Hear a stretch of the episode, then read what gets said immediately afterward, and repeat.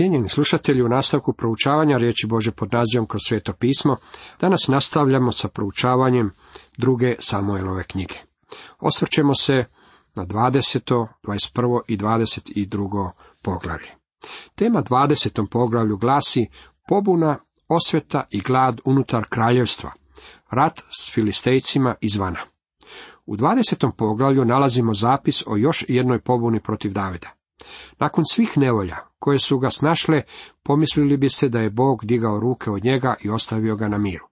Međutim, kao što mu je obećao, mač se neće udaljiti od Davidova doma dok on živi.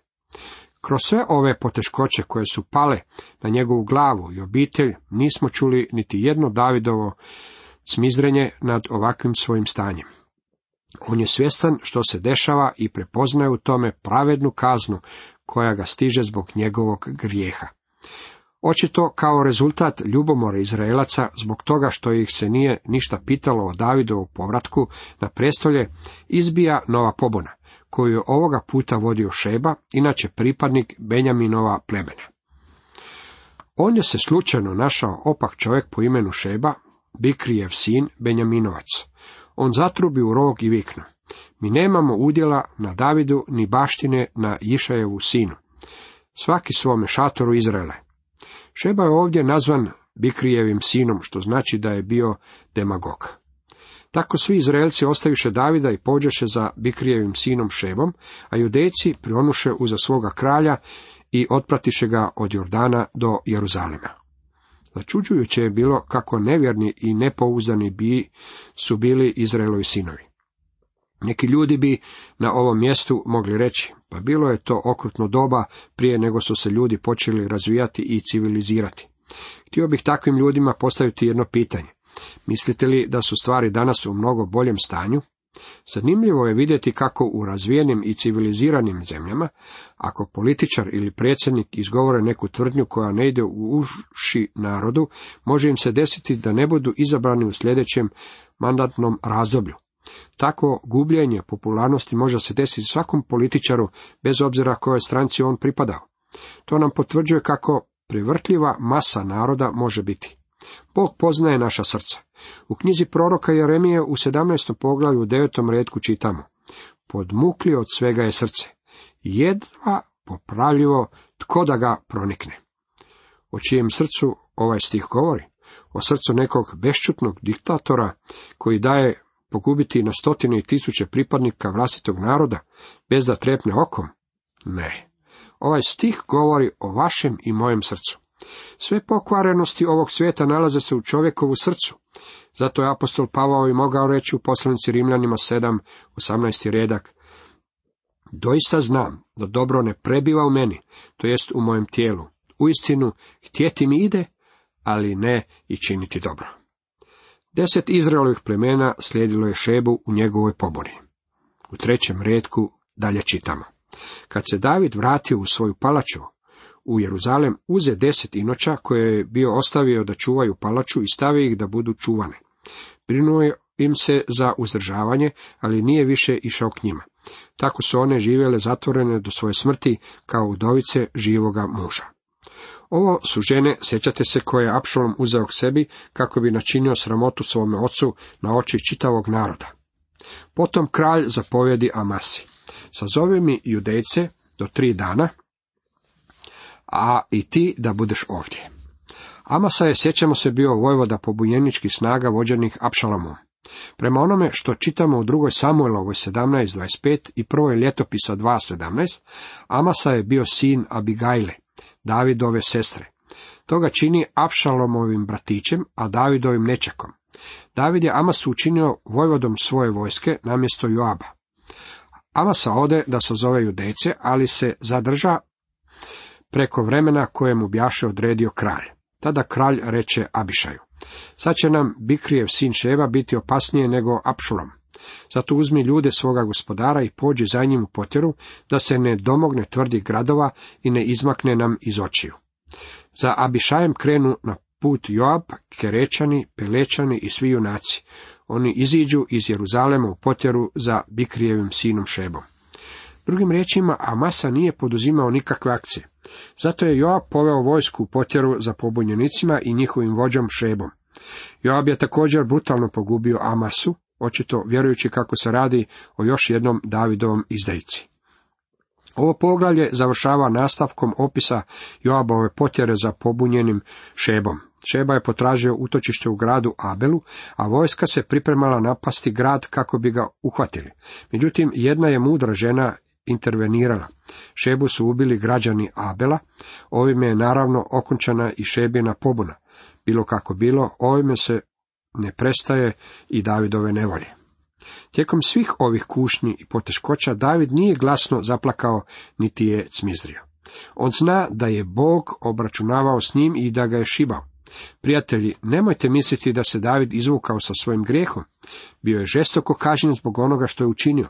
Bilo kako bilo, David je svejedno volio Boga. Ispod vjere koja je znala iznevjeriti, živjela je živa vjera koja nije nikad iznevjerila. To je bio David, Boži čovjek, čovjek po Božjem srcu. Tri godine gladi nosi naslov tema za 21. poglavlje. Poglavlje 21. započinje izvještajem o razdoblju gladi u Izraelu. U dane Davidove vladaše jednom glad tri godine uzastopce. David se obrati Jahvi, a Jahve mu odgovori. Na Šaulu i njegovu domu leži krvna krivnja, jer je pogubio Gibeonce. Razlog zbog kojeg je Bog poslao glad zvuči nam čudno, međutim u tom događaju nalazimo povuku iza nas. Gibeonci se osvećuju na Šaulovu domu.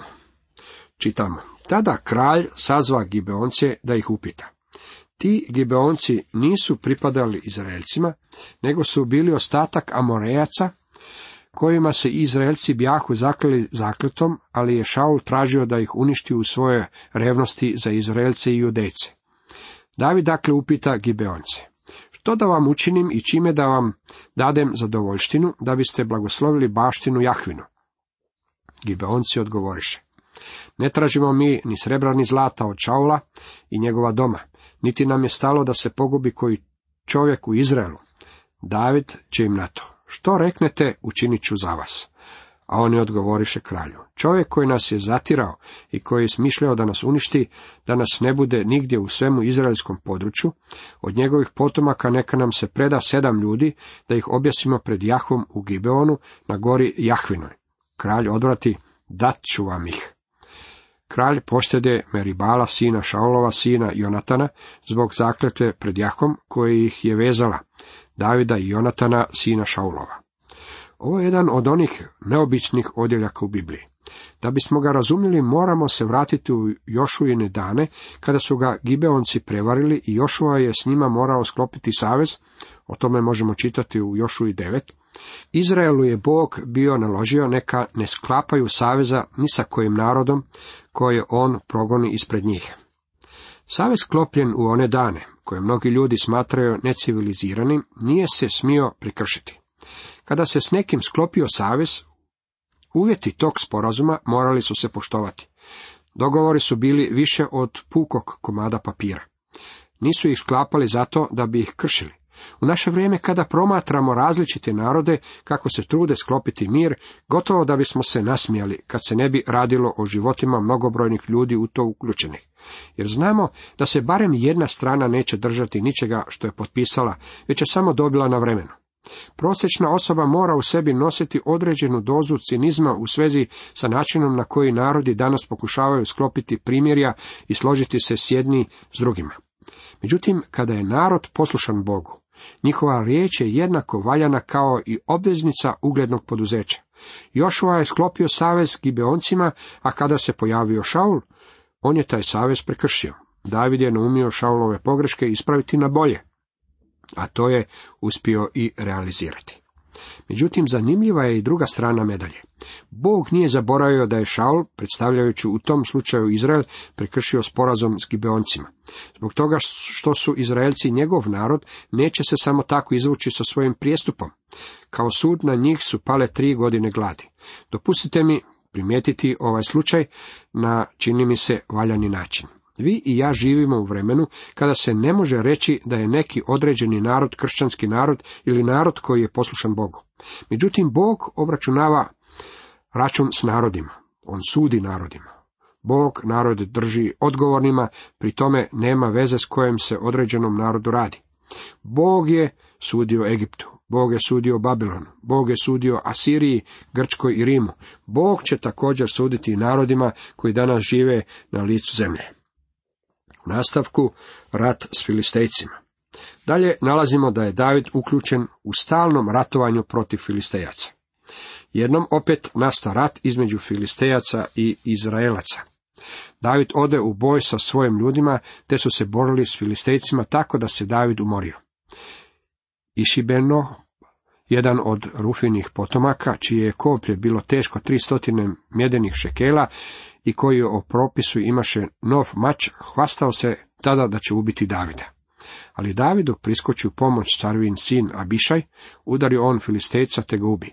Tada se Davidovi ljudi zakliše rekavši Davidu, nećeš više ići s nama u boj, da ne ugasiš svjetiljke Izraelove. David je veliki čovjek i njegovi ljudi znaju kako ne mogu samo tako pronaći zamjenu za njega. Međutim, David je već star čovjek i kada se neka bitka završi, on svača kako više nema izdržljivosti koju je nekoć običavao imati. Lako je sladan umorom, iskustvo neobičajeno za Davida. Izraelovi vođe svačaju kako je David prestar da bi još uvijek aktivno sudjelovao u bitkama, pa su mu to i rekli. Rekli su mu kako je potrebniji kod kuće nego što je to na bojnom polju. Došlo je do velike bitke i Bog je dao pobjedu Izraelcima. Ta četvorica bjahu potomci istoga Rafe iz Gata, a poginuše od ruke Davidove i od ruku njegovih slugu. Prijevod prvog dijela ovog stiha trebao bi glasiti. Ta četvorica bjahu potomci diva iz Gata, a poginuše od ruke Davidove i od ruku njegovih slugu. Div o kojem se govori u ovom stihu bio je Golijat. Sjetit ćete se da kad se David tada još kao pasir pripremao za boj s Golijatom, uzeo iz rijeke pet glatkih kamenova. Čuo sam već ljude koji su vrlo živim riječima i ilustrativno pisali kako je David mislio. Ako promašim prvim kamenom, ostaje mi ih još nekoliko pričuvi. Oni koji naučavaju ovu priču na ovakav način tvrde kako je pouka za nas u ovom događaju ta, da bismo i mi također uvijek trebali imati nešto u pričavi. Bilo kako bilo, pravo objašnjenje je to da je Golijat imao četiri sina. I oni su zajedno s ocem bili dio filistejske vojske. David je znao da kada pogubi diva, njegova će četiri sina jurnuti na njega u želji da osvete smrt oca. Iako David još nije imao takvih iskustava u to vrijeme, ipak je znao da će Golijatovi sinovi htjeti odmazdu. Da, Abišaj nije priskočio Davidu u pomoć u konačnoj bitki protiv Filistejaca, jedan od Golijatovih sinova, Išibeno B, sigurno bi imao priliku osvetiti smrt svoga oca. Bilo kako bilo, kad je David bio još pastir i kad se borio protiv Golijata, imao je četiri druga kamena kako bi pogubio i četiri Gaulijatova sina. Svojom je pračkom bio nepogrešivo precizan. Sigurno je vježbao nekoliko sati na dan. Zamišlja sam kako je mogao kamen pračkom baciti u rupu u drvetu u koju su se niti vjeverica ne bi mogla uvući. U ovom poglavlju završava Davidova ratnička karijera. Na predivan način Bog je izbavio Davida iz ruku svojih svih njegovih neprijatelja. Davidova pjesma izbavljenja. U 22. poglavlju nalazimo Davidov psalam, odnosno pjesmu koju je pjevao nakon što je Bog izbavio od svih njegovih neprijatelja. On je ista kao i psalam 18. David upravi Jahve riječi ove pjesme u dan kad ga je Jahve izbavio iz ruku svih njegovih neprijatelja i iz ruke Šaulove.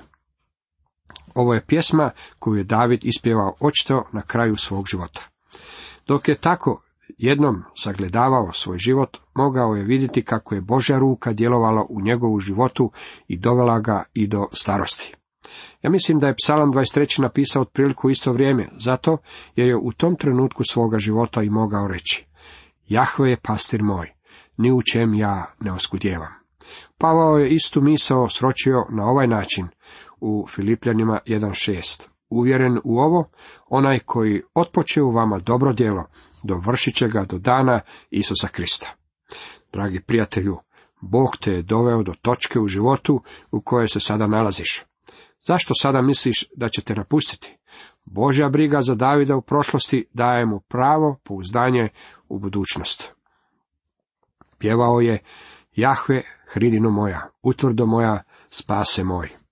Bože moj, pećino moja koje se utječem, štite moj, spasenje moje, tvrđavo moja.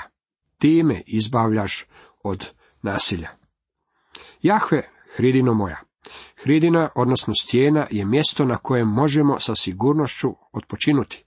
Krist je stijena našeg spasenja. On je temelj. Mi počivamo na njemu, utvrdo moja.